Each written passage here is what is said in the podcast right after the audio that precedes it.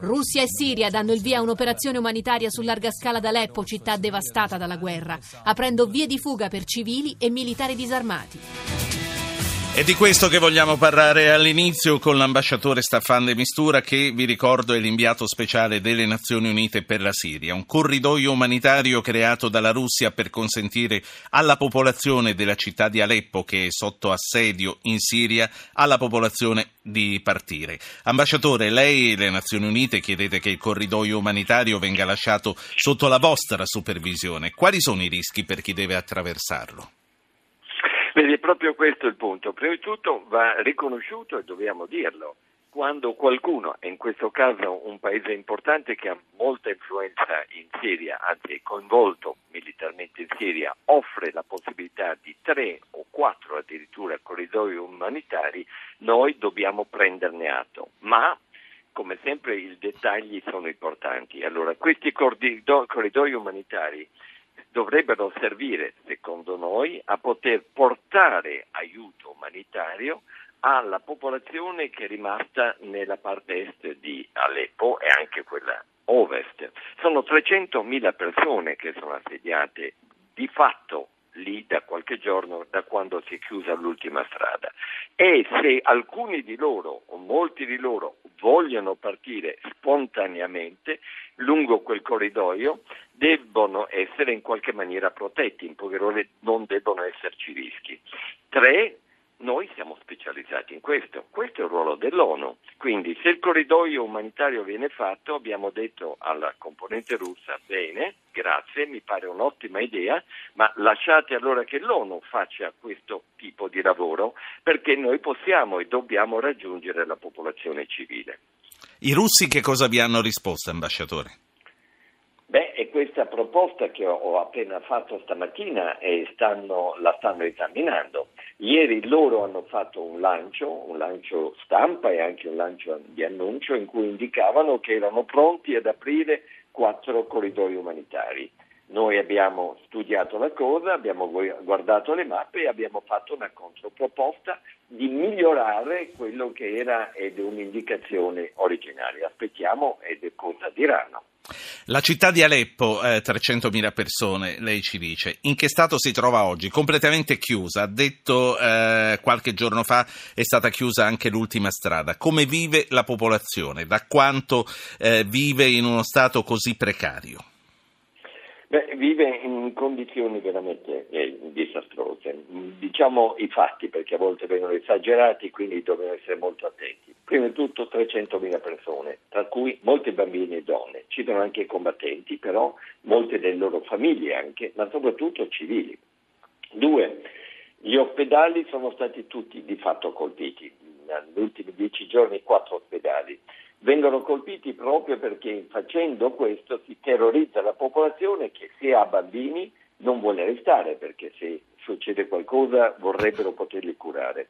Tre, c'è cibo um, probabilmente per ancora due, tre settimane e quindi è urgente poter cominciare subito a preparare l'arrivo di cibo. E quattro, circa due terzi di quella parte della città è stata bombardata quindi la popolazione già vive negli scantinati.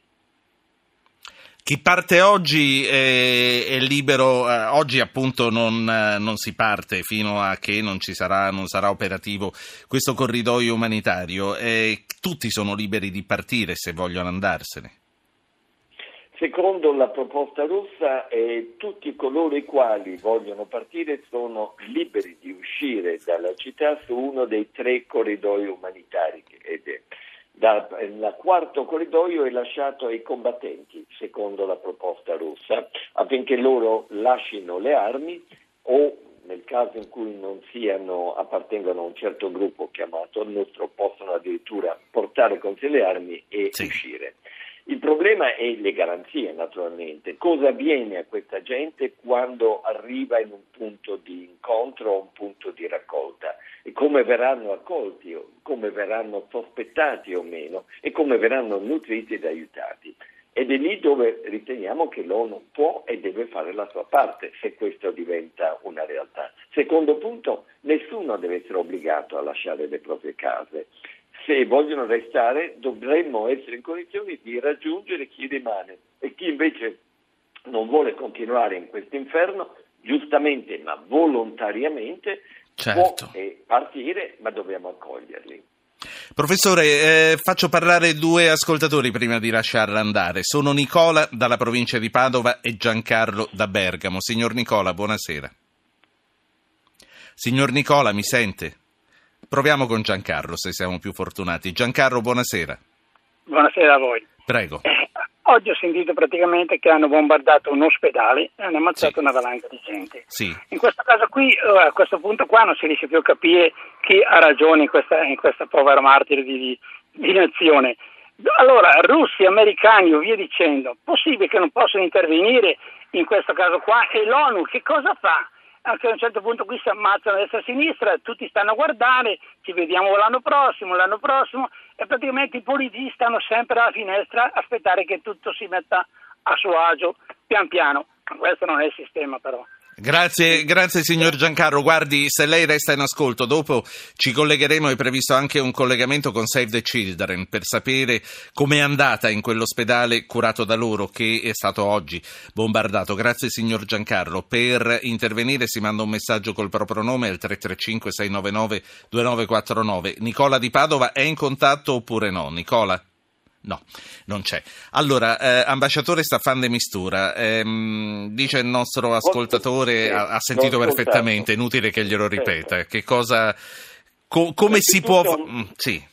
Prima di tutto mi permette di dire che comprendo benissimo la frustrazione la, del signor Giancarlo, perché è una frustrazione che provo anch'io, mi creda.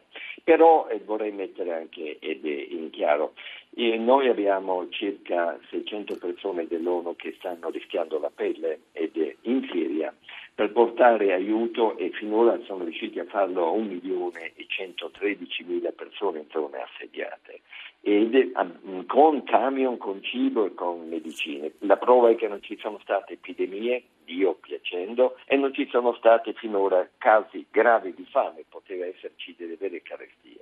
Però riconosco con lui, primo, che è inaccettabile che l'una e l'altra parte, in questo caso molto spesso il governo, bombardi ospedali sapendo che sono ospedali. E la prova è che lo fanno probabilmente per terrorizzare la popolazione affinché lasci quella zona e se ne vada perché sì. in quella zona ci sono i guerriglieri. Ma è un sistema medievale che ho visto soltanto nei Balcani, nella guerra dei Balcani, quando questo veniva usato da una parte o dall'altra. Premetto che anche gli altri l'hanno fatto, lo fanno molto meno, forse perché hanno meno mezzi e perché gli ospedali sono uno strumento purtroppo di uso di guerra, ho visto, che è inaccettabile. Ambasciatore, un'ultima, un'ultima, cosa. A che punto sono i colloqui con le parti, il, i colloqui intrasiriani per una soluzione al conflitto? Vede, i russi e gli americani, e, e Giancarlo faceva riferimento a loro, Proprio. mentre stiamo io e lei parlando con i nostri interlocutori, stanno parlando, stanno discutendo con un senso di urgenza, a mio parere, anche quello che avviene ad Aleppo, potrebbe avvenire ad Aleppo, ma anche per quello che riguarda una formula di riduzione a violenza. Se la riduzione a violenza avviene, e loro possono imporla o comunque facilitarla. Noi avremo dei colloqui di pace basati su un'atmosfera diversa che è in pieno conflitto e a quel punto lì potrebbero partire con una marcia in più. Ambasciatore, io la, la, ringrazio moltissimo per questo intervento. Staffan de Mistura è l'inviato speciale dell'ONU per la Siria, è la persona che personalmente tratta queste cose per conto delle Nazioni Unite ed è stato un grande privilegio avere queste informazioni direttamente da lei. Ambasciatore, grazie di nuovo. E auguri, dottor Poe, è stato per me un piacere ascoltarla tante volte. Grazie, grazie davvero.